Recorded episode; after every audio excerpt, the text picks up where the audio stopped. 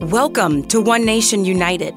Join our host, AJ Jones, as he explores common sense solutions to racial and ethnic issues that can divide us, while sharing insights that help explore our own cultural backgrounds.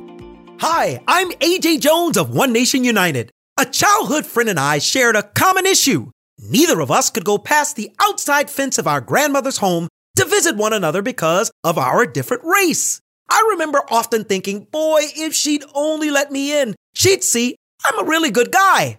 That gate never opened to me, but the gate of the hearts of many other white brothers and sisters did. What I learned from that experience is erecting a strong fence around the things we value most. It's smart. However, sometimes we can build a fence in our heart and mind so strong that it can become a stronghold. And just like that stronghold can keep things out, it can also keep things like stereotypes locked in.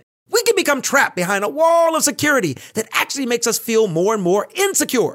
Terror and fright can sometimes reign behind the closed doors of our heart and cause us to seclude ourselves from the rest of creation, that beautiful colored world that God has created.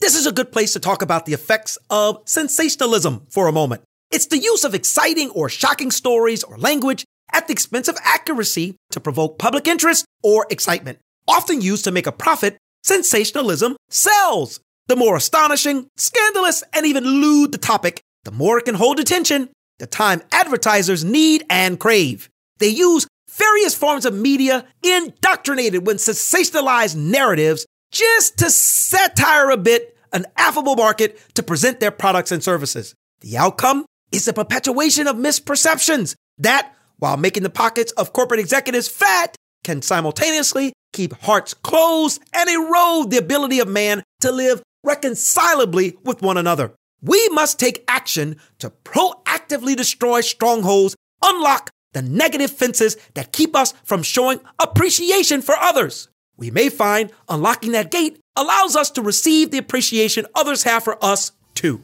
A saintly lady I once was privileged to know, named Mother O'Neill, used to say, The doors of humanity should always swing on welcome hinges. You've been listening to One Nation United, featuring AJ Jones, president of RBD Consulting Firm. To learn more, visit onenationtraining.org.